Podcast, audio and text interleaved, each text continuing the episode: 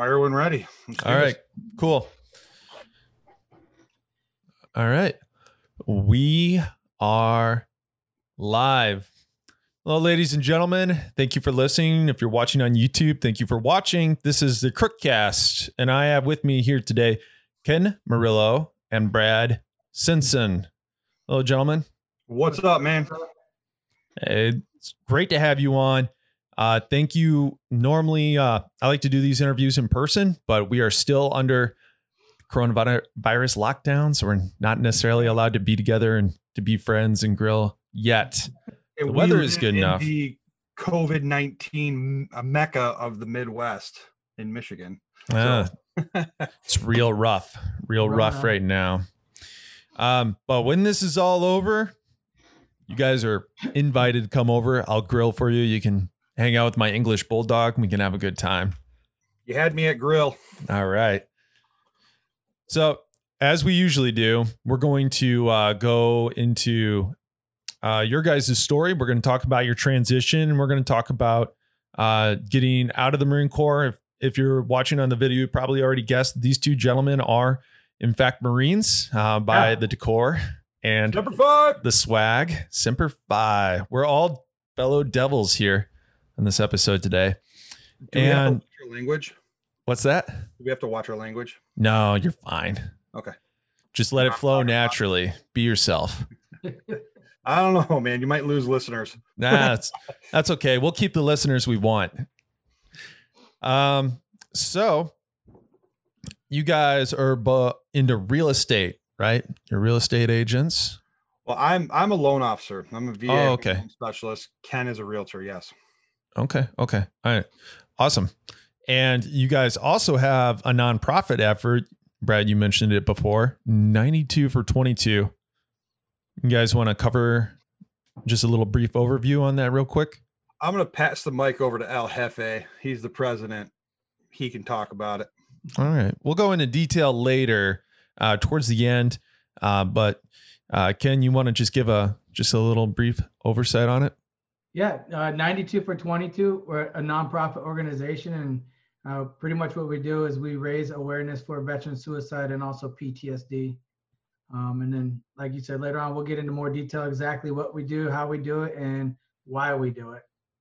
Yeah, I just want to say real quick that I've run into guys that were affiliated with 92 for 22, whether they're uh, actual Ruckers or they supported it. And I've just been blown away by the tremendous reputation you guys have in our local area. So awesome. Awesome. We've, we've grown a lot.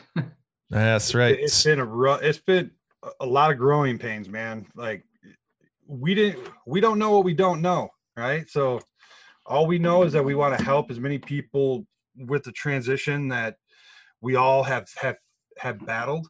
It's a real kick in the nuts. You know, nobody prepares you for it, you know? Mhm. Like so if we can help get them out of that that hopeless pit of despair quicker and get them onto the real world that's where veterans thrive if we can transition them successfully veterans in the workforce are kick-ass employees Absolutely. Yeah, you got two initiatives there, right? The first one, uh, you guys are helping propel guys into the workplace, into successful careers. They could benefit their community by doing great work, and they could benefit themselves and their family by being excellent in what they do. And then also, um, veteran suicide, right? And a horrible epidemic and the incredibly high rates of veteran suicide. A lot of guys raise awareness about it, but then the question is, is like, how do you actually fight it? like what do Right. you do yeah What do you do? Well, people do what you guys are doing, right? These it's organizations like yours and veterans like you guys, also even normal civilians, people that are reaching out, fighting this war of ideas.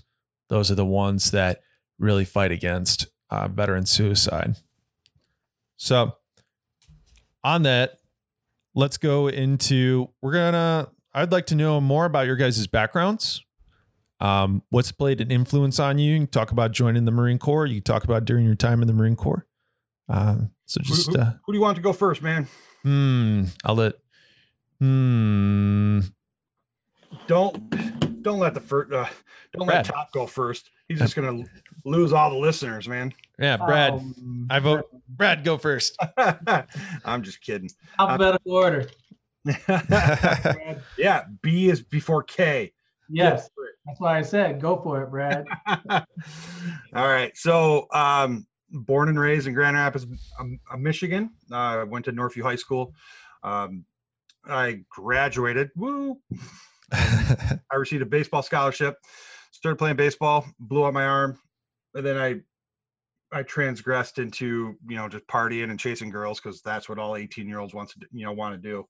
Uh, fast forward three years to I was 21 years old and I was working as a pipe fitter, and I had a real a, a, a moment in time where I was like, you know, 18 year old Brad would kick the living shit out of 21 year old Brad for doing the things that he did and got him into this horrible job, mm. right? At that time, the war in Iraq kicked off, and I, for some reason, I was just intrigued. I, I, I couldn't take my my eyes off of, you know, Fox News and all that. Um, but something happened in the back of my mind where it was you know, I went back to Vietnam and what happens if they they they do the draft and you know this that the other and I'm like, you know what? Damn it. I'm not going to let my family go over and do this. I will fight this battle for them. So made the call to the to the marine recruiter because the way I felt and this is not because I am a marine the way I felt at the time was if, if I'm gonna fucking do this I'm gonna do this I'm gonna go all in I'm gonna join the varsity team I'm gonna join the Marine Corps and fight the fight right? So went talked to the recruiter. They told me they they gave me the chips or whatever the hell they're called, the tags. The, you know, benefit tags. Like, dude, you don't have to sell me. I'm I want to join. Like, I don't I don't need I don't need to go through this Gene Hackman bullshit. You know, you, you know this guy like I don't care. Just, where do I sign? So uh, I enlisted, left in January 04. Um, two combat tours to Iraq the first one was in 05 as part of the 13th MEU, Special Operations Capable. I got to see the world. Thanks for not lying to me, recruiter. um, and then from there, came back home stateside for a couple months, went back to Iraq as part of the surge, and then got out. Um, my transition was is a long one, and I can I can go into great detail on this, or I can give you the cliff notes. It it's up to you. But what really, you know, what it really boils down to is, you know, when when we're in, you know, at war, all branches of service, we combine forces and we are the mightiest fighting forces world has ever seen and will ever know. We kick ass and take names. Right. And we work together to do it. Your entire time on active duty, you can't even take a shit without somebody touching your foot underneath the stall. Hey, you doing all right in there? it's it's your battle buddy. You don't do anything by yourself, right? So when you transition out and you say, "I'm done. I, I, I did my four. I did my twenty. I'm good. I'm I'm I'm gonna take the next chapter in my life." Right? We've all had that, you know, that thought. It's every man for himself, leaving the hardest battle to fight by yourself that's fucked up that's wrong that cannot be the thought process anymore right? Because when i got out of the marine corps i mean when everybody who's in they have a countdown one month three days 22 hours and a wake up and i get my dd214 i'm out of this bitch right? And once you get your dd214 it's the happiest day of your life. I literally skipped from my barracks room to the s1 admin shack at 12:01 a.m. to get my DD214 and it was like I was untouchable you can't touch me, Dean. You can't touch me, Steve. And these are all like our officers and stuff. Like, fuck you, I'm out. Highest of highs, right? Fly home. And I don't have anything, I have nothing to do. I don't have a job, which is great. I got to sleep in. I get to choose what I wanted to wear, not desert or, or woodland camis. It was, do I want to put pants on or not?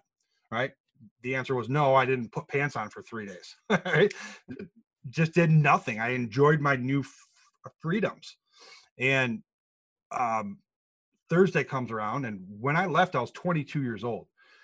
All my friends, we all met at the same bar on Thursday night at 10 o'clock. We didn't even have to next tell beep beep each other because that's what it was back then. Right? We just knew at 10 o'clock we're going to meet at Vitali's. We're, we're going to start drinking beer and shenanigans. Well, I was like, oh shit, dude, it's Thursday. I'm gonna put pants on. I'm gonna go to Vitali's. I'm gonna, I want to see these dudes. I haven't seen them in years. So I go down to Vitali's at 10 o'clock and I walk in and not one of them are there. I'm like, well, shit, am I still on California time? What the hell's going on here? You know, so I sit down at the bar, order a beer, get maybe a quarter of the way through the beer, and then I realize what the fuck is happening. Okay. In my mind, I left, you know, I left when I was 22 years old. What's going on in your life at 22? Well, you're going to college, you're learning how to be an adult, you're making mistakes, you're, you're chowing down on top ramen, drinking past, you know, a PBR because that's all you could afford. Okay. Having a good time. Well, fast forward four years, where are all my friends? They're 26 years old too. They're not in college anymore. They're not, they're not at the bar on Thursday nights because they have a career in which they now go to every day. They're buying homes, ha- starting families, having babies. They're they've moved on, and I am no further along than I was when I was 18. Actually, I'm a step behind because now I'm unemployed. Okay. So, what should have been a very encouraging and a, monu- um, a momentous occasion of being an honorable discharge combat vet has now turned into what the fuck did I just do for the last four years? I wasted four years of my life. Right? That is the pit of despair. That's the start of it. And you just you know, there's been a lot of studies that show around a half a year is when you start to, that's when you really bottom out. You see the divorce rates. Divorces happen within that half a year. Um, for me, I don't know. I think I was in, I was down there for about nine months and something happened around nine months to where, you know what? I, I didn't, I'm not going to let those four years go to waste. I'm actually going to go back to college. So I went down to GRCC, spoke to the VA person there and said, Hey, I, I want to use my, my GI Bill. And she's like, okay, do you want to use pre or post 9-11? What the hell are you talking about? Right. She's like, well, you have a pre 9-11, meaning before 9-11, and then post, meaning after 9-11. No shit, I know what pre and post is, but what's the, what's the difference? You know, like that's the biggest mistake that I started, and that was the start of me realizing that everybody assumes that us us uh, veterans know our benefits, and we don't fucking know our benefits. Period.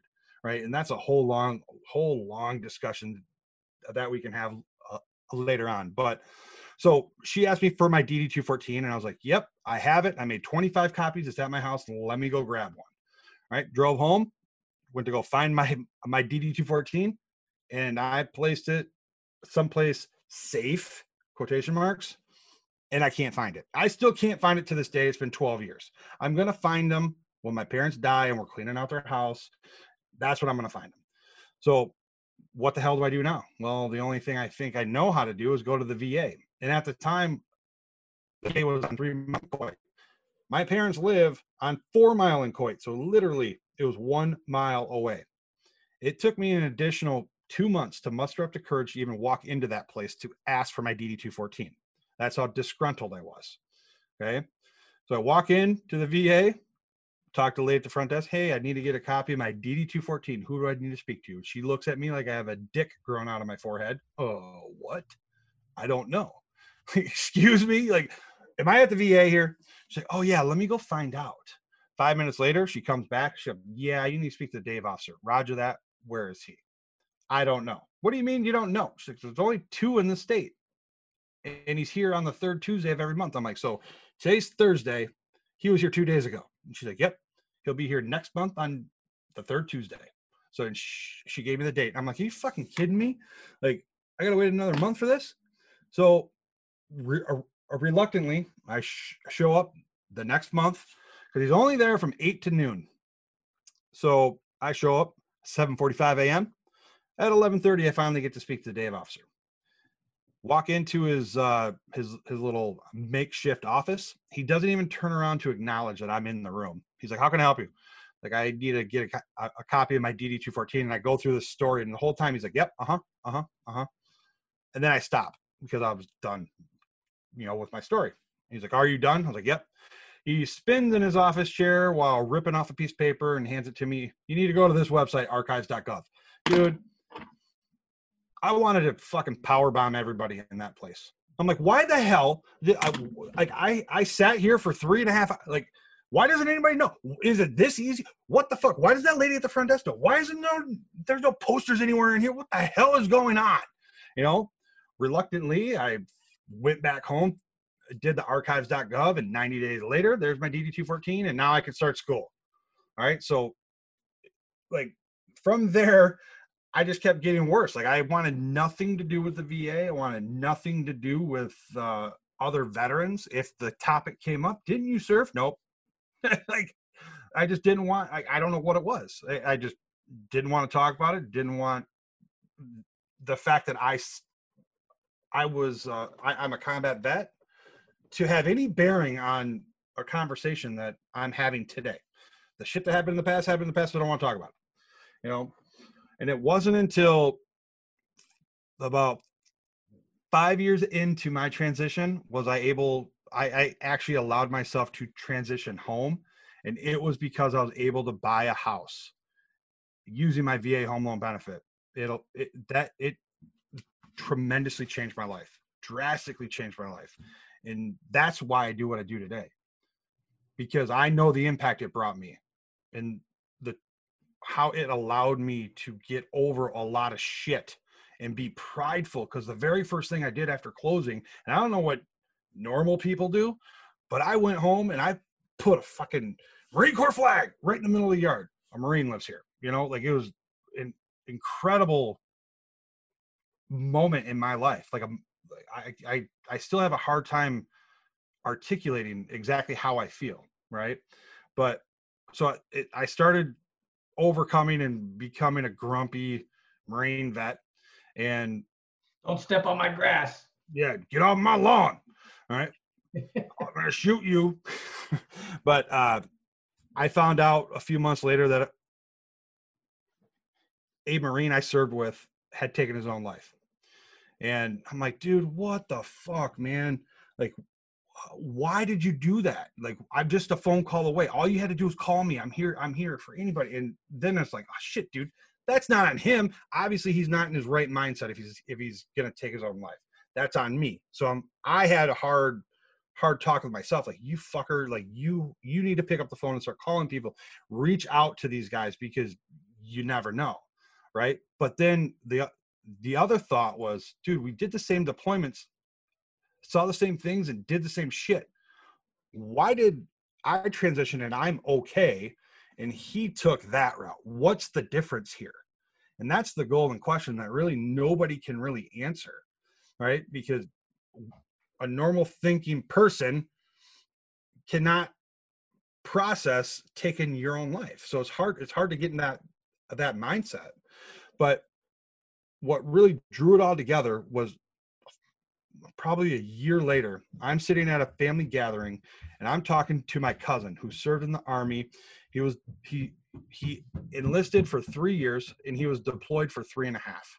So his adrenaline needle was pegged for three and a half years. And he was the small guy out in the caves of Afghanistan. He had to do all the mole rat shit in the tunnels and and all that. I mean, he to this day he still is royally fucked up PTSD.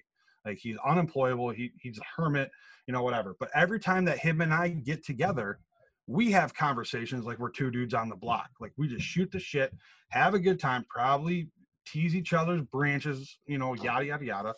But him and I are having this conversation. He gets up to go take a leak, and his brother comes over and he's like, "You need to come around and talk to him more." This is the first time I've seen him him eh, smile, laugh, talk to people in two and a half years. And I was like, and then it dawned on me, dude, it's fuck, man. It's the brotherhood, it's the bond that we all share. It doesn't matter branch branch or active or, or a guardsman, reserve, whatever you want to call it.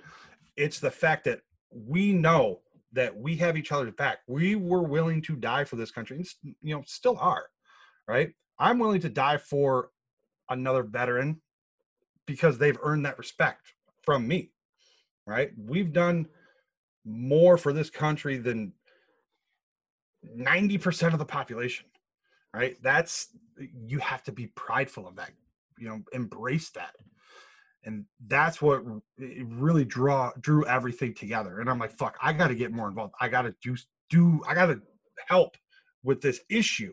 How can i do it? Well then the opportunity to become a, a loan officer uh, uh, came up and i'm like fuck this is how i'm going to do it.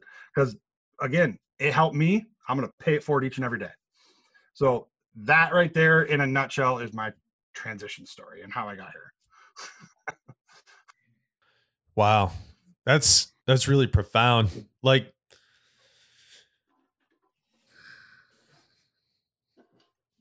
touching on the veteran suicide, if you're especially like guys from combat armed jobs or have been in combat, I think veteran suicide touches almost everybody because there's such a crazy high rate of it. And for everybody that it has, you sit there and you think, you wonder about it right? It has nothing. It has nothing to do with mental resilience. There's a, a wise man told me once that uh, resilience works until it doesn't. Correct. And you know, to to uh, piggyback off of that, once I mean, even if you aren't 100 percent, if you're even 25%, what happens when you get around other veterans and you start helping people with their issues? What happens to your problems? They start to go away. Right? Mm. The reason why I'm so passionate about sharing my transition is because there is strength and healing from you know hearing these stories even though you know take and i jake schick okay he he's uh the president of 22 kill he's a marine combat vet lost a leg part of an arm I mean, he he was pretty gnarly for for a you know still is, um, and I heard his story on the Jocko podcast. So Jocko podcast number one twenty one. Go go go take a listen. But I resonate and, and relate to a lot of the things that he dealt with and overcame. And I'm sitting over here like, why am I being a bitch? I have 10 fingers and 10 toes. This dude's down a leg and down an arm, and he's out fucking crushing life. Right. So sharing your stories it helps man. I mean the battle if we can if we can touch one person with this podcast that's a good waste of my time a good use of my time i should say. Right? i will gladly give up two hours to save one then not take the call and then you know find out that they they ended it. No that's not how i fucking roll and that's not how ken rolls right? Like putting our our selves aside for the greater good is how we operate. Absolutely. Supporting others, making it about something bigger than just yourself, all those things. Yeah. I mean, and, and you also hit on another topic. I mean, it's the most important thing a man can bring into combat with him is a reason why. Why do you do what you do? Right? What makes you get up out of bed in the morning your feet hit the ground and everybody says, "Oh fuck, he's awake." like, now I'm not talking about your spouse or that that that one night stand, right? But I'm talking what makes you get up and get after it every single day, right? It's very important that you have a why or a, a mission or a purpose behind what you do every single day. Very very important. That's what helps you crush life. Period. Every aspect of it. Right, Ken? Right. What is your why? My why? No, you you as an individual need to know what is your why. Yeah. Ask and, yourself that. If you can't articulate it shortly and in a, a way that's going to ask more questions or generate questions, then you need to hone it in a little bit. And it's not something that you know you can just grab a piece of paper and say, "What's my why?" and then write it down and you have your why in 30 seconds. No, you have to actually embody it and embrace it because it comes out in everything that you do. Everything. Awesome. Love it. Brah, get some Devil Dog. so Ken, Ken, how about we go into your story a little bit? Yeah, tell us all about you there, Captain Graybeard. Uh, uh, Brad, what's your connection with Ken? First off, let's let's talk about that a little bit. Well, believe it or not, the grand old man in the Marine Corps, he was my uh recruiter, if you will. Um, he didn't actually recruit me. I went into the office on my own accord, my own free will. Um, the the recruiter that I ended up talking to was just a pile of stones and shit.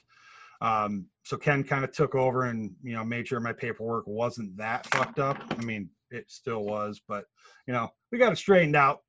Um, what was it? I said it wasn't me. Yeah, I know. You took it. You take all the credit for the good stuff. No. Um, so when I graduated boot camp, I went on three weeks of RA, helping the recruiter, and um, Kenny and I got, mm, you know, uh, matched up, and we paraded around to high schools and did some cool things. And one of the coolest ones is we were given uh, tickets to the Metallica concert in a suite at Van Andel. What? Yeah. Yeah. I didn't get Metallica tickets. That was awesome. But uh, that's my link to him. Uh, and then, you know, obviously we just lost touch. And he post like I think I posted on Facebook or he posted uh, or commented it on. I don't know how we even got connected, but I was like, oh no shit. So I messaged him like, do you remember me? He goes, yeah, I was actually going to reach out to you. I, I'm I'm retiring and I don't even know how many months, and um, I just passed the board. So you know, we got to connect. I'm like, fuck yeah, man.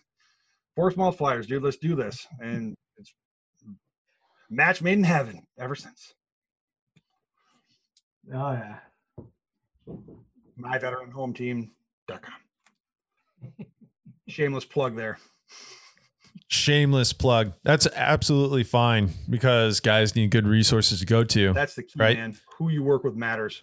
Period. You know, when It really talking- does. Really does in all aspects. So I also was recruited not directly by Ken, but at that time he was in charge of the recruiting station in which I was recruited out of, although I did not get Metallica tickets. That's okay though. You weren't a Marine yet. That's why. Uh, that's Yeah. why I did. I did come home and I did dig to do the uh, "Hey, you want to be a Marine" thing for like two weeks. Um, but that's okay. It's an ongoing joke between us now. Every devil dog we come across. Hey, did you recruit this guy too? So It awesome. wasn't. It wasn't because Ken was the recruiter of the year. It was because Ken was a recruiter for a longer time. Yeah. Mm. Well, regardless, uh, r- such a huge connecting point, Ken, for you in our community now with everybody that's getting out. I'm sure that they can find you on Facebook, and now they have this this uh, this attachment to their past, but also an example of transitioning. And so we can go into that. Ken Murillo, you want to tell us your background and your story, please? For sure. Well, first off, uh, appreciate you having me on here today. Uh, definitely is uh, always a good time when you're able to tell your story. Although mine is not as uh, as sexy as Brad's, um, I still do have a story. Uh, I graduated high school in 1995. Believe it or not, yes, I am that old. You see the gray. Great beard. Yep. Um, in uh, Southern California is where I grew up, and uh, I did the whole, you know, let's go to college for a year after high school because that's what was pushed on us by, you know, by- by parents and by the teachers. Go to college, go to college. Well, it was one day after um, I was finished with my college class, I actually saw one of my high school buddies um, walking out of a donut shop with Marine Corps PT gear on, and uh, I went over there and started talking to him. I was like, you know, asked him what was going on. He said he had just graduated from boot camp and he's a Marine, all the good stuff and everything. And straight from there, I went to the Marine Corps recruiting office and uh, talked with the Marine Corps recruiter. Long story short, ended up joining in August of 96. Had my first duty station, uh, station vacation in Honolulu, or sorry, Kaneohe Bay, Hawaii. Yeah, two and a half years there, and uh, I don't want to go back ever. it's a it's a good place to visit, but not a good place to live. That's for sure. Um, I was in an armor, um, small arms repair technician, so a lot of Marines didn't like me because we kept them from going on libo. Uh, once they many done with- Ter- Terminal Lance got up. comics. Damn it. Yeah. There's many Uh, Terminal Lance comics about that job. Yes, uh, you know the the, the whole getting a, a Q-tip and wiping it on the uh, the re- the lower receiver, and it's never clean enough. That's right. Um, so I did that, and then in, in 2002, I had the opportunity to go to recruiting duty reluctantly because um, I didn't want to be a recruiter. I wanted to be a drill instructor. Uh, however, we were at training when the uh, the screening team came through, and they chose for me to go to recruiting duty, which brought me to Michigan. Um, I was sitting in the uh, the the recruiter school waiting for the orders, and um, they called my name and they said you're going to Michigan, and I was like, where the hell is Michigan? Great. I, Here we go. Yeah, I didn't know where it was, let alone Grand Rapids. So, um, in 2002 October, I came out to actually I think it was November time frame. I came out to Michigan all by myself. Um, didn't know anybody out here and just started my my time as a recruiter. I did probably about uh, the first time was four years, and then I went to the good old 29 Palms, the armpit, the armpit if, of the Marine Corps. Any base ever were to just define the Marine Corps, it's 29 Palms. so I did. Uh, I, I was there for seven months and had orders back to recruiting duty, and I came back to recruiting duty in 2007, the end of 2007, and um, that's just where I found my passion. Uh, I ended up becoming a career recruiter. Uh, the biggest reason I think that I came back to recruiting duty was not because I was in 29 Palms, but it's because I missed being able to um, see the transition in the individuals that I helped. When you guys came back from boot camp, being able to see the transition, that's what kept me going, knowing that I assisted somebody in changing their life. Um, so then I became a career recruiter and then I was able to not only do that for men and women that were coming into the Marine Corps, but now I was able to assist the recruiters themselves in ensuring that they were successful in the job that they were given, or the job that they were told they were going to do for 36 months by the Marine Corps. Um, I was all my recruiting time was here in Grand Rapids. I did go back to, or not Grand Rapids, the Michigan area. I did go back to San Diego for three years where I became a uh, instructor at recruiter school, um, which then was great too because now here I am in San Diego, an instructor at recruiter school. Students that were coming in were actually Marines that I enlisted. Wow. Are now going to become recruiters. So I was I'm able to see the whole like the full circle everything's coming full circle. And then not to mention the fact that when I got done at recruiter school coming back to Michigan, and those Marines being recruiters in Michigan. I recruited. I'm like, wow, see, now you're in the spot that I was when I first met you, you know. And then um, after 22 years of service, I, I, figured that it was time for me to go. Um, I always told myself I didn't want to be that Marine that was out there, um, all old and crusty, and all the Marines saying, "Oh, he should retire." I don't even know why he's sticking around anymore. I wanted to get out while I was thinking that I was young. I don't feel young, but I'm still still younger, you know.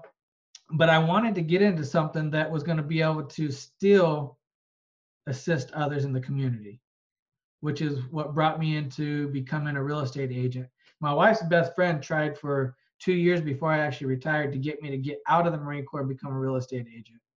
And I was thinking about it, thinking about it, and then I decided to stay in longer. But when it came time to actually get out, I knew that I wanted to become a real estate agent. I went through the course, took the um, the test, and be and passed it. And then in Jan, or sorry, June of 2018, before I even retired, I was a licensed agent in the state of Michigan, um, which then allowed me to get into the community that I was already a part of because of recruiting duty, and now start assisting them in achieving that life milestone of becoming a homeowner. And it was when um, I was doing all my social media marketing and reaching out to people on social media.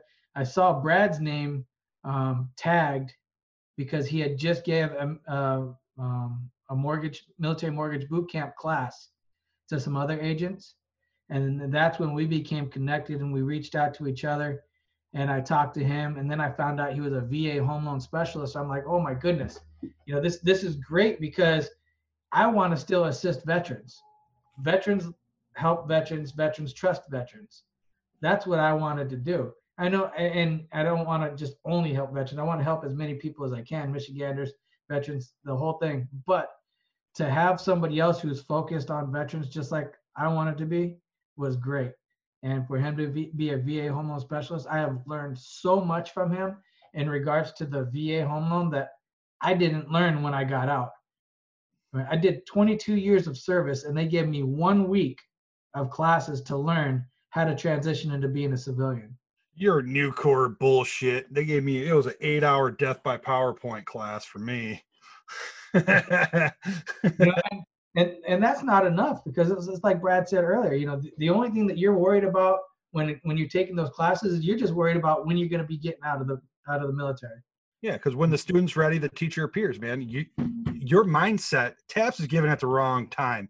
And that dude, um, uh, Eric, is it Eric Miller?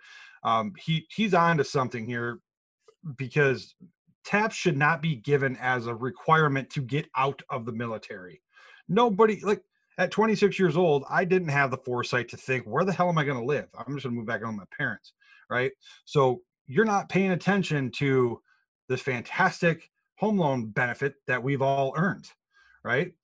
All you hear are certain words, such as guaranteed. I'm guaranteed home loan because I served. No, that's not what the guarantee means in the VA guarantee loan program, right? That's not what it means, right? And like, um, I was too proud or stubborn to consider filing unemployment when I got out of the, you know, when I got out, or even disability. That's the biggest one, man. Filing your disability claims. I have 10 fingers, 10 toes. I'm good. That money needs to go to somebody else. Nope. Fuck that. It is going to go to somebody else. It's going to go to a different government program because if you don't use it, you lose it. So you're screwing everybody over. Yeah, it's not. It was explained to me. It's not uh like it's compensation. It's compensation for the government wrecking your body for the rest of your life, God, yeah, that's true. right? Yeah. and it's completely fair. And if you, if I have met guys like that, um, including myself, it's like I sh- I don't want to take the money. It's okay. Use it. Use it wisely. Take care of yourself and your family. Right. Uh, this is cool. Hey, so Ken, when uh, living and being a real estate agent in the community in which you were a recruiter for so long, uh, you must constantly then be able to see guys like myself and Brad and all these other all these other individuals after their Marine Corps time they move back home and you're able to see the tremendous amount of personal growth that they've experienced from their Marine Corps time. That's pretty cool. Oh yeah, I'm I'm able to see that. Um, a lot of them have have started families, so they now have kids too themselves, and it's just like wow, you know, I remembered you when you were this 18 year old, 17 year old kid, right out of high school, and now you have a family. You know, that's it, it's it's awesome to be able to see that because not many not many Marine recruiters are able to see that. I mean, I was I was born and raised in Southern California. I didn't know I was going to retire in Michigan. You know, I let alone I didn't even know I was going to retire from the Marine Corps. I was only planning on doing four years and ended up doing 22. Uh, came back to Michigan because I felt that uh, Michigan is a better place to raise a family than uh, in California, where everything's all fast paced and super expensive. And riots and bloods and crips and Oh, please. they they do have all that. Um, but yeah, it, it's definitely been an honor to be able to come out here and, and then now uh, because they they had that trust in me when it was time for them to make the decision to become a marine they now have the trust in me to assist them in another big decision that they have in their life and which is to become a homeowner a major life milestone, man. Major. And you know, you know, like I said earlier, it's it's it's a huge mental. I mean, providing a home to a veteran, do you think they're less likely to take their life? Absolutely. Hmm. Right? Why why is that? What is the value of when a veteran like Brad, you talked about it and how it's such a major milestone for your life. Why was it such a major milestone for you? It's, you have a purpose again. Period. I mean, when you're Yeah. you know, you go off and do what we do on active duty and Mm-hmm. you come back and move back in with your parents or move back, you know, move in with a girlfriend, you, you just feel like a pile of shit. You know, I don't need my mom washing my undies. I can wash my own shit. Right. I don't need you to make me lunch. I make my own. Right. That's kind of how we were operating for four years or 22 or however, you know, it, I don't know, man. It, it's, I can't really articulate that, but I just know that I've seen it. I mean, I've, I've established myself as a, the, the VA guy here, you know, w- w- within our state. I'm a national educator to, to loan officers on the VA home loan. So I do a, a lot of speaking engagements and things. And the more and more I see, the more and more I realize that this is truly not just me. It's a it's a real life thing. You know, like you now have a purpose. You feel like you hmm. belong. And that's what a lot of us struggle with. We don't feel like we fit in again. Right? You take us out of our element at 22 years old. You train me to be a war fighter. You take less than one day to train me not to be. And now I stick, like, I offend everybody, right? With our dark sense of humor and the word fuck, you know, like it offends people, right? But at the same time, you can't let that stop you from growing and moving forward with your life. A lot of veterans let that stop them. You know, they don't ask for help. They're stubborn. They're prideful. Their egos are massive. I get it. We've all been there, you know, but you got to talk to the people that you can be yourself with. And I didn't realize that until I attended my first 92 for 22 walk.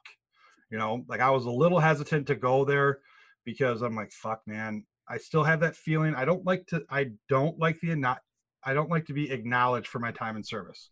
I have still have a very hard time with that. You know, if I'm out in public and um, whoever's up on stage is like, can can uh, we have all the veterans stand? You know, and so so we can uh, thank you for your service. I'm like, fuck, dude, I'm not standing. I hate that. It's like a very uncomfortable feeling for me. That's the, the same same thing with me. My wife always has to nudge me and be like, "Hey, stand up, stand." I'm like, yeah. No, I I don't. don't like that. I don't.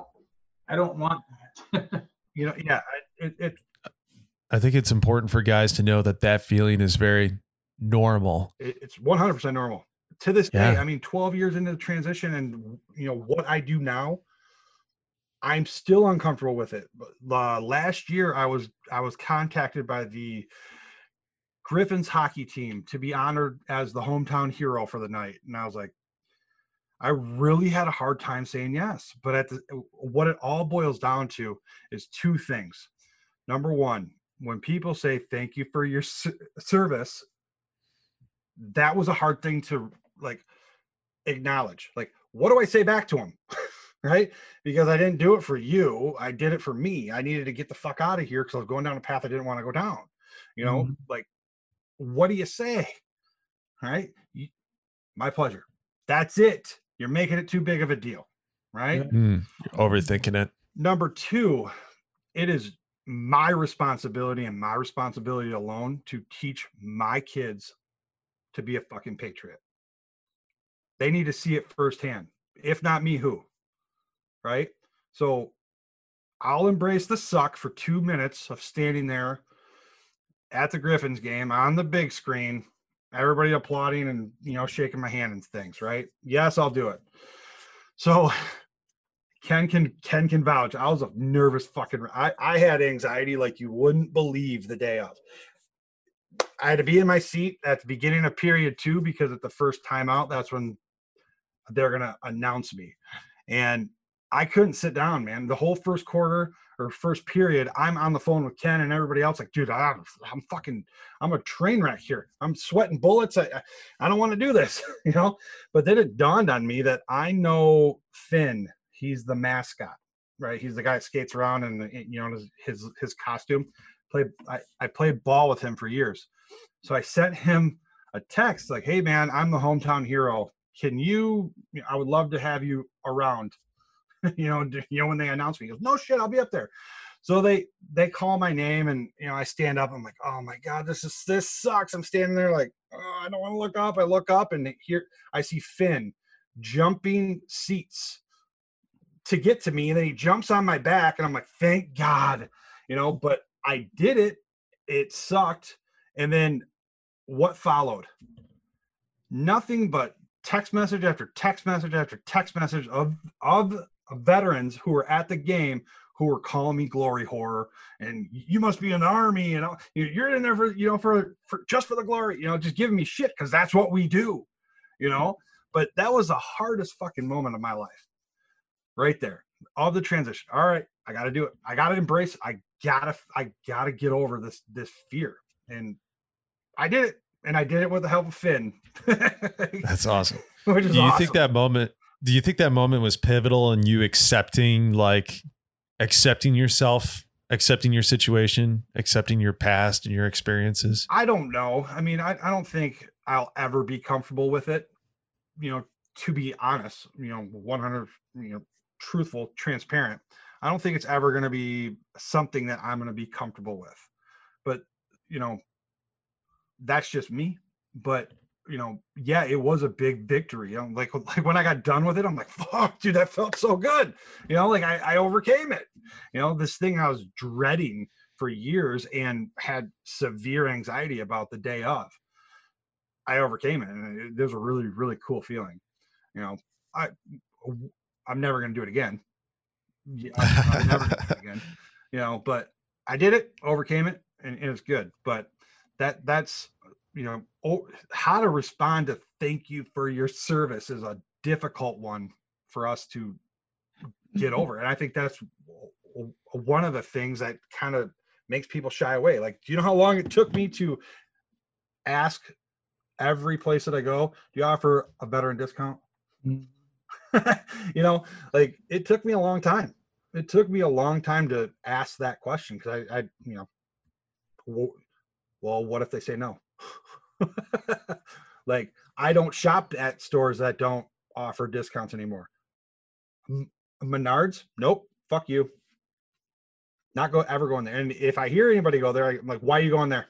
They don't offer they don't offer a discount. Fuck them don't shop. I'm boycotting. You know? They're not on team america. Why do you hate america menards yeah no shit why don't you offer it yeah let us know because we're the low cost home improvement store. I'll pay Brad- more money to be appreciated, fucker. All right. brad you mentioned 92 for 22 Yep. which both of you guys are involved. You want to What's the story with that? What's the story of 92 for 22? What is it? How to get started? Go ahead, Hefe. Uh, so the story it started back with some veterans. Uh, I believe it was what 2017. Um, they were doing they they were wanting to raise money for an organization on the east side of the state. Uh, so they decided to do a, a walk. They they wanted to do a walk for the 22 veterans who take their lives every day. Um, and they decided to start from Comstock Park, Michigan, and end in Ludington, Michigan, which is the uh, the White Pines Trail and that is 92 miles. And us Marines are known for our creativity, right? Right. No. Uh, while on that walk, the uh, the um, founders they just decided, you know, why are we doing this for somebody else? Why don't we come up with our own uh, nonprofit organization? And they called it 92 for 22. So since then, uh, we have now become a nonprofit. Uh, and uh, 501c. what's that? 501c. 501c and every year one of our biggest event that we have is to do the 92 mile walk. Um, in 2018 we went from uh, um, marne michigan to ludington. In 2019 we went from downtown grand rapids to stevensville michigan. Um, and then this year as long as everything passes by we're planning on doing it in may and we're going to be doing this big old circle around the Grand Rapids area for 92 miles. Um, and uh, what we do is, is we do that so that we can, big, first and foremost, to raise awareness in the community for veteran suicide and also PTSD. And it's important that we emphasize community, right? Because us veterans are very stubborn and prideful and we we introvert whenever things go wrong, right?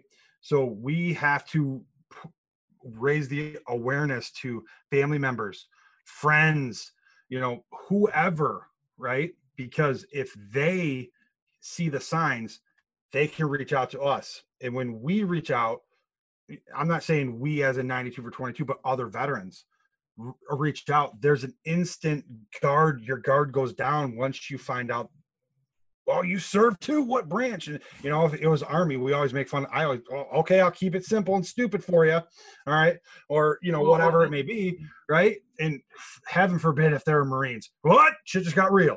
You know, um, we can connect on a whole nother level than what a family member can. Because I mean, I'll be, I'll be damned if I ever tell my mom, talk to my mom about the shit that I did in the Marine Corps. you know and I know I'm not the only one that that that mm-hmm. feels that way. And you know, at on our board, we've expanded to include a reservist who didn't complete his time in service because he got medically discharged, and he struggled big time because his his team went overseas and deployed, and he couldn't.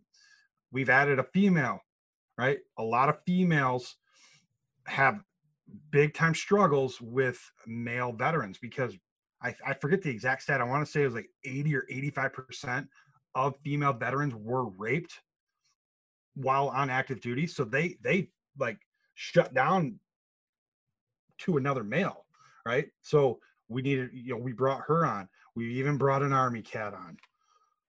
Two two army guys. Well david doesn't count. Guardsmen don't count no, I'm just kidding. I'm just kidding. I'm kidding. I'm kidding. You know, I don't think but, he's good. I think he. I mean, he might be Army Reserve, but, but he he's also a, a Detroit police officer as well. You know, we have a wide reach and a wide span. Um, you know, with different things. yeah. Know. Sorry, so I, I, cut you off. I just wanted to talk. I want to touch on that. Oh yeah, that, that's fine. I mean, the, the biggest thing is to, to build awareness in the community so that the community can know signs of PTSD, signs of somebody uh, possibly going to be taking their their life. Um, and then with the different events that we have, um, that money that we raise, we don't keep that. We don't get paid. All everybody that is a part of 92 for 22, we volunteer. We're doing this on our on our own time for for no money out of uh, coming back to us. That money goes back to the veterans in the community. When veterans uh, need assistance, they need their cell phone paid, they need food on the table, they're behind on rent because something happened at, at work where they're not getting a paycheck or, you know, just whatever it's going to take for us to prevent them from taking that, what they think is the last step and taking their own life. You know, we don't want them to um, take a permanent solution to a temporary problem. Correct taking their life is not the solution. If we can assist them, and, and there's a lot of organizations out there that help veterans, don't get me wrong. But what we try to do is we try to mitigate that time that it takes in order to give them the assistance that they're looking for. Once we get an application, within 24 hours, one of our board members is on the phone with that veteran, trying to contact them to get the full story. Because on an application, you can only write so much. You can't always get that full story. And it's very hard, it's very hard for a veteran to admit that they need help. And if it's a family member or a friend that is applying for them, they don't know the full story. Right. But when we make contact, we have to pull it out and we have to also vet the fact that they are actually in need because believe it or not there are shit bags that like to take advantage of it mm-hmm. right so we have to do our due due diligence within reason, right? So we'll get the story from them and then try try to have them the assistance that they're looking for uh, within I don't know 72 72 hours, or at least they know when the assistance will be coming. So it's not something they don't have to wait months after months after months, and then they think nobody's going to help them out, and then end up taking that that step that they think is the only route to go. So Awesome. and then we do different events throughout the year too. So that that the 92 mile walk is the biggest one that we have. Uh, we do smaller walks throughout the year. We do benefits at uh, VFWs, um, and we we do luncheons with other organizations also. So we're it's not only us. We try to help promote other nonprofits that are assisting veterans. I was just going to say, I was going to touch on that because there are a lot of resources available to to to you know all veterans, the ones that are still serving, police officers, firefighters. But do you think we know of any of them? No, we don't. Right? It's it's important that the good nonprofits, the ones that are in it for the right reasons, doing it for the right things, right? Doing the right things for, for the right reasons. We help promote that within the community, right? Because I'll be damned if I put my name behind any nonprofit that I don't feel is in it for the right reasons. Because I have I've taken a long time to build my name and my credibility. And if I put it behind your organization, you better not be a fucking ass bag. Right? Right. That's yeah, the way I absolutely. look at it. And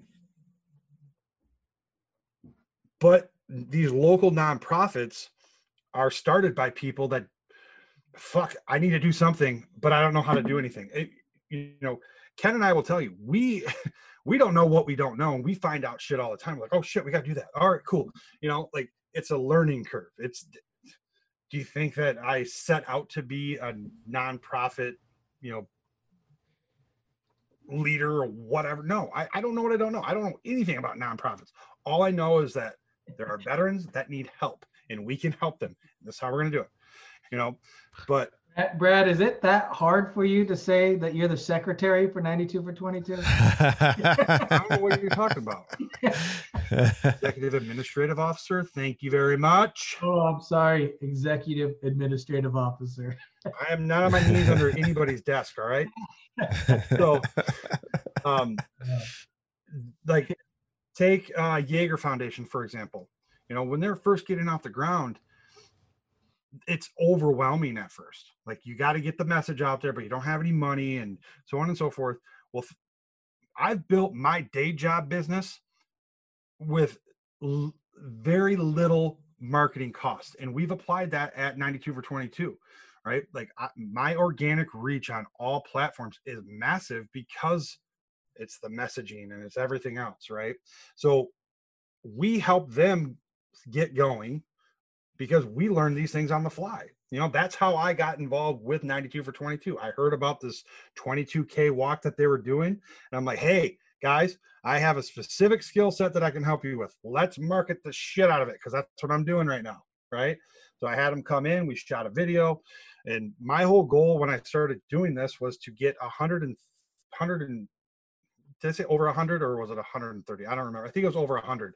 We ended the we ended with 120 people at that walk, and I'm like, fuck yeah, sweet, you know. And then the next year, Ken and I were like, all right, we gotta at least get 150, and we ended up with 175 or something like that, and 30 volunteers. We actually had to turn the volunteers off, you know, but it's it when I got involved, I realized that these nonprofits, they're just ordinary people. They don't know what they don't know, right?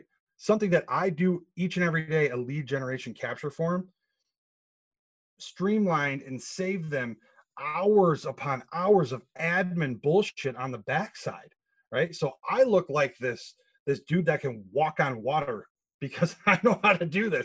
Like they were doing everything so long form. Like, no, it's all automated, dude. Watch, check it out. And now when we have people register for our walks, everything's automated. You know, it automatically makes them sign these forms. We automatically send a digital electronic waiver signature. You know, it like hours upon hours of shit that that have been saved only because I took the plunge and said, oh, I want to help. You know, Yeah. local nonprofits need help big time. Both of you guys are you're in professions where you're self-driven and your success is entirely dependent on you, which is awesome. I think that's a, a great fitting sort of thing for a lot of veterans. Um, if you're an ambitious guy, you don't necessarily suit well in a giant company. It's just a cog in the machine. Uh, but you guys have been entirely reliant on your own drive in order to be successful, and you are. And you're also board members of a successful nonprofit profit that is now operating for how many years? Like three years now. You going on your third Yep. year? Yep.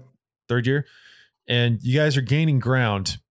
What a lot of our listeners are entrepreneurs or other people that are trying to start ventures and make a difference. What advice would you give to people that are just starting out and are having a hard time starting out? Do you want me to answer or you want to go? Can I, I? I can go. I already have it locked and loaded.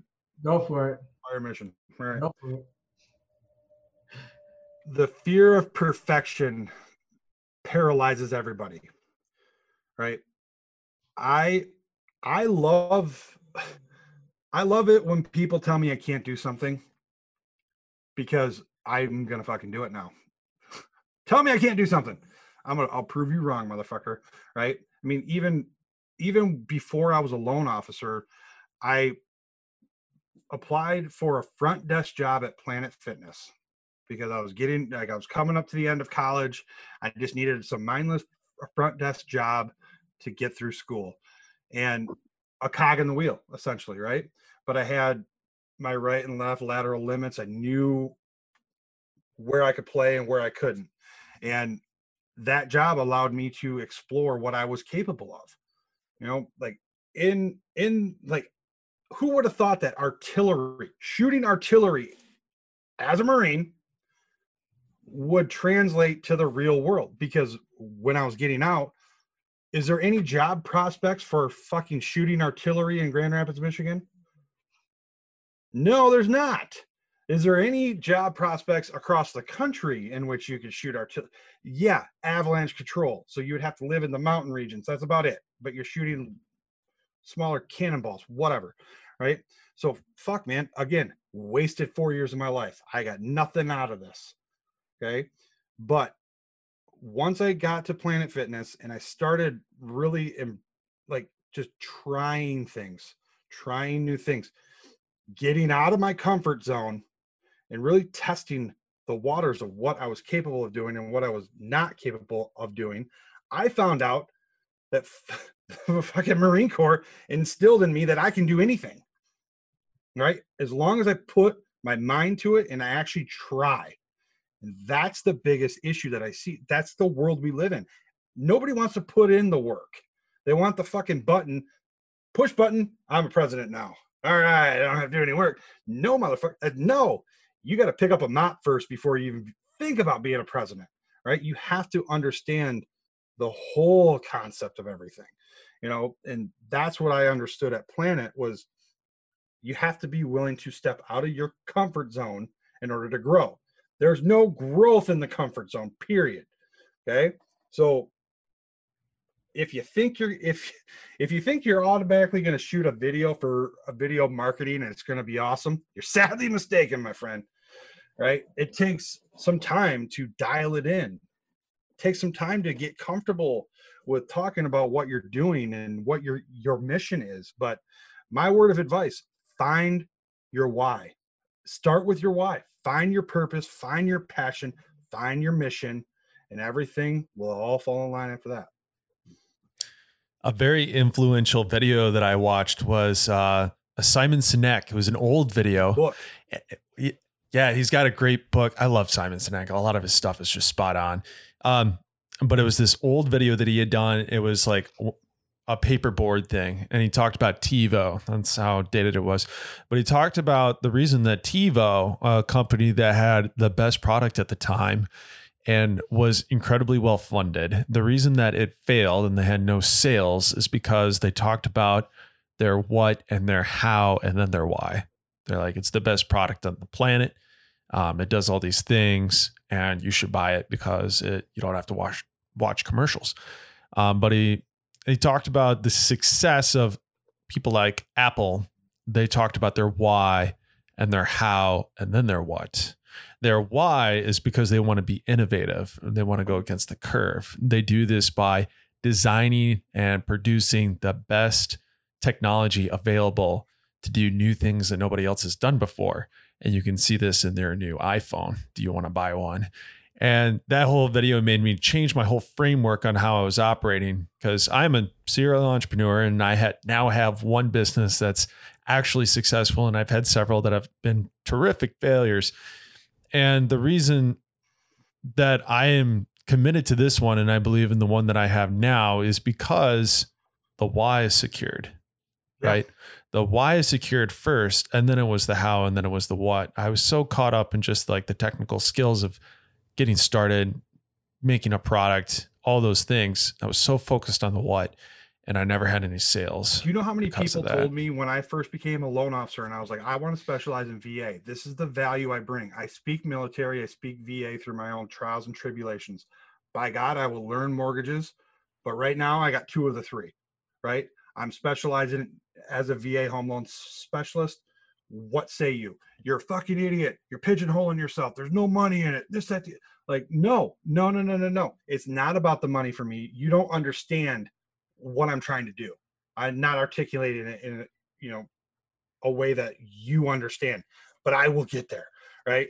And uh, you will have your haters. Your haters are going to hate. Everybody in the world we live in these days, thank you, social media. Fucking people think their opinions matter. They don't matter, right? They matter to me because it's it's fuel for me. Like I I use my haters hate as fuel, man. I burn it mm. while I move forward. You know, you will have your haters and just use it. Use it to your advantage.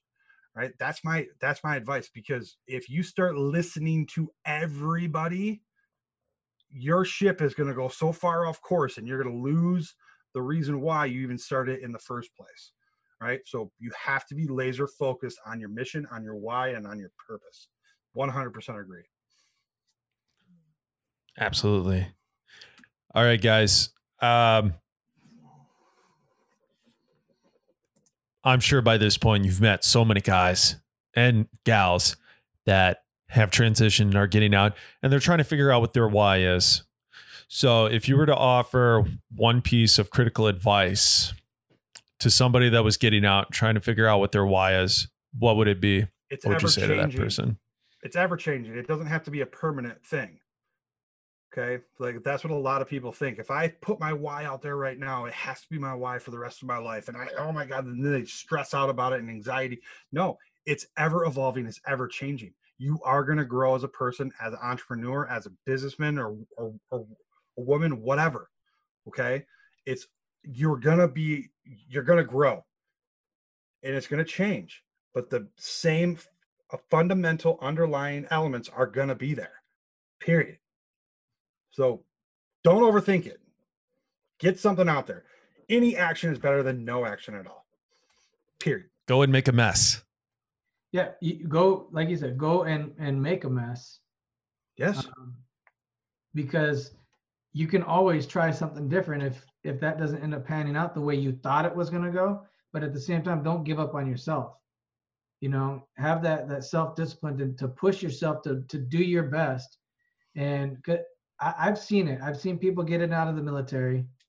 Um, and uh, they go into one occupation and don't end up liking it. And because you know they have never did it before so you when you don't do something but you think that's the best thing to do you might need to change. So you can go into another occupation you know? Go where you're going to see yourself fitting in as um, somebody who can assist that company in growing. Because veteran employees are so much different than regular employees that just came out of college and then now they're starting to work for that that company. You have that veteran employee that has that self-discipline that that is willing to not take entitled. But uh, well willing to take on whatever challenges it put in front of them. But if a company is not going to use you to your best of abilities then you need to find a company that's going to. Yeah. Don't burn bridges.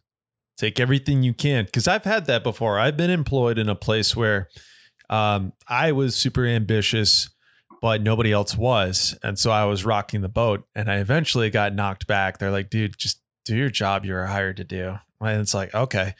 Um, and at the time it was incredibly stressful. But when i left and looking back i learned so many skills that i didn't have before because i was right out of the military. It was my first like real grown-up job. Before that i was like selling guns at a at a store counter and this was like a corporate office and a cubicle job and i did not like it. It was not the environment for me which was also important for me to know because that was my body telling me something but at the same time i had to suck it up and do it because i had to take care of my I had to take care of my family. And I'm sure that there's lots of guys, maybe even yourselves, have gone through, you know, similar things, but that's okay.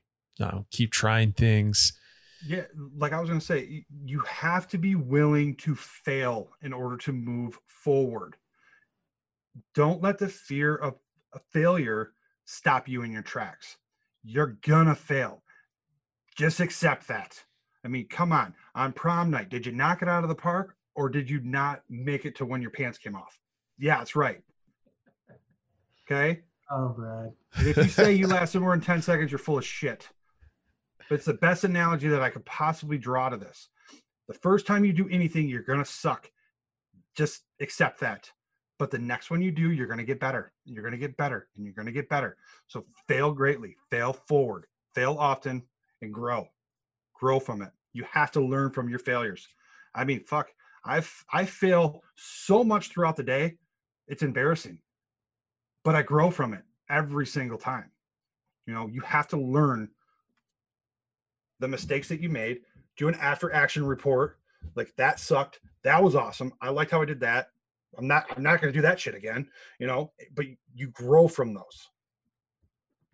Make sense? Absolutely learning how to learn, learning how to learn from failure. It's almost cliche at this point. Uh, it's like an advice that everybody gets, but it's so much more profound after you have had some personal experiences that connect to it. Yeah. Like when you've tasted real failure, embarrassing failure, and you can learn how to learn from that and make yourself better. That requires a tremendous amount of personal growth. Yeah, to be able does. to do I mean, that. I grow so much each and every day because I'm not scared to fail. I, I mean, if I fail, at least I'm doing something. I'm there. Anything's better than nothing, right? Absolutely. I'd rather fail and get my name out there than do nothing and have my name just sit. right? Absolutely. All right, guys. I think we're starting to come towards the end we touched on a lot of really great stuff. Brad, I love your energy, man. You remind me of the first half of my 20s, like all these awesome individuals that I was around and they were fired up and were willing to bash down walls when they could have opened the door. Passionate about stuff, man. Like, I, like there's things that, you know, if you ask my wife, she's like, you have no emotions. I'm like, I do when we're talking about stuff I care about. Yeah. Guys, um, where can people go to learn more about your businesses, 92 for 22, all the things that you guys got going on. Go ahead, Kenny G. All righty. Well, first and foremost, Brad and I, we are we are a team. Uh, we're working together to help veterans become homeowners. Uh, you can go to miveteranteam.com. Um, that is the M-I with my, you know, veteranteam.com uh, to learn more about Brad and I. We do have videos on there that talk about us. Um, and the great thing about it is that this year in 2020, any home loan that Brad and I close together, a portion of our proceeds are going to be going back to 92 for 22. Um, so veterans can know that if they're using us, utilizing our um, professions to become homeowners, they're also helping other veterans uh, with 92 for 22. Uh, you can go to 92 for 22. We do have a Facebook page and we have a website, www.92for, the word F-O-R, 22.org. Um, you can hook look us up there. Social media platforms, we're all we're on everything right now. So um, you do a search for us, you're gonna find us. And the thing is too is with 92 for 22, if if anybody needs assistance, if they just need somebody to talk to, we're we're not professionals. We don't have our degree in psychology or any of that, but we're veterans. We're veterans who have been through the same um, similar uh, things that the other veterans have been through. So we're, we we open up our phones to talk to them or talk in person, whichever it may be. Um, if there's somebody that needs professional guidance, then we will refer them to the appropriate people. So we're just veterans out here trying to help out other veterans, and uh, Because be if found- not us, who? yeah, That's right. Taking action, going and making a mess, doing something. right. Very awesome. Also, those links for those uh, for those websites uh, are going to be listed in the description uh, for this podcast. If you want to help veterans, another way that you can do it is you can go to heroraise.com. HeroRaise is a crowdfunding platform, kind of like some others, but specifically for veterans and first responders. And they have a vetting program to make sure that uh, people aren't scamming. They verify that these guys are veterans and first responders, and that uh, when they raise money for specific needs, that it does go to that need. Right now, they're running a special for providers, providers being medical care providers, auto mechanics, all these different resources that these guys need, guys and gals. Um, if a provider refers two providers that, to sign on, then that first provider gets a month off. So go ahead and check that out. That's heroraise.com, also in the description. And then my plugins, we got crookindustries.com, right? Crook Industries is a supplements and sports nutrition brand. We have pre workout. We have have horny sleep. goat weed? What's up? Do you have any horny goat weed? I have no horny goat weed. No horny goat weed. You'll have to get it from your usual guy, Brad. We're- He's out of business, man. Ah. And I can't meet face to face. Uh just i'm he's probably essential to the community so maybe you maybe you can get with him we got all sorts of stuff. We got probiotics joint health. Uh if you want some high quality american made supplements go ahead and check out the website. Also scars and stripes coffee right? Great website great company. They uh, defer a portion of proceeds to supporting veterans. Use code crook at checkout. All the proceeds from Scars and Stripes coffee, that crook code goes directly to this podcast and increasing my production value. All right, guys, thank you so much for coming on. I appreciate your time. I appreciate your service. Uh, and I appreciate that I was able to have some fellow devils on the podcast Yeah. with me tonight. ah, thanks for having us on, man. Absolutely. Thank you, everybody, for watching and listening. Take care.